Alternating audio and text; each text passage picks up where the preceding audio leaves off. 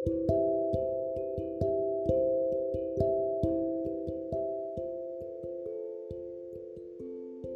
हमारी पहचान।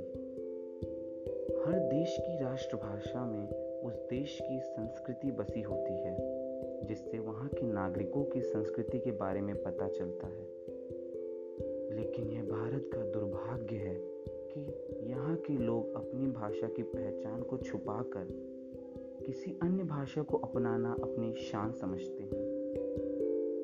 शायद यही कारण है कि लोग अपनी भाषा के साथ साथ अपनी संस्कृति भी खोते चले आ रहे हैं।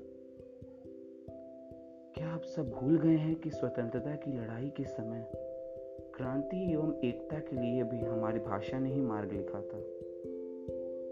अंग्रेज़ों के कैद में रहकर भी हमारे वीर सपूतों ने स्वतंत्र रहने की चाह को लोगों तक अपनी भाषा के द्वारा ही पहुँचाया था।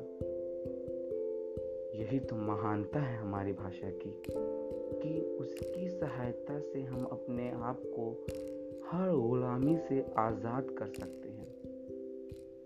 यदि सब कुछ ऐसे ही चलता रहा तो वह दिन दूर नहीं जब हम दूसरों की भाषा को अपनाने के लिए बाध्य हो जाएँगे।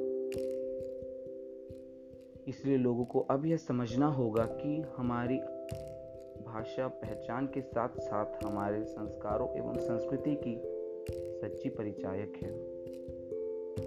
किंतु वर्तमान समय की यह विडंबना है कि हम अपनी ही भाषा को दोयम दर्जे का मानते हैं।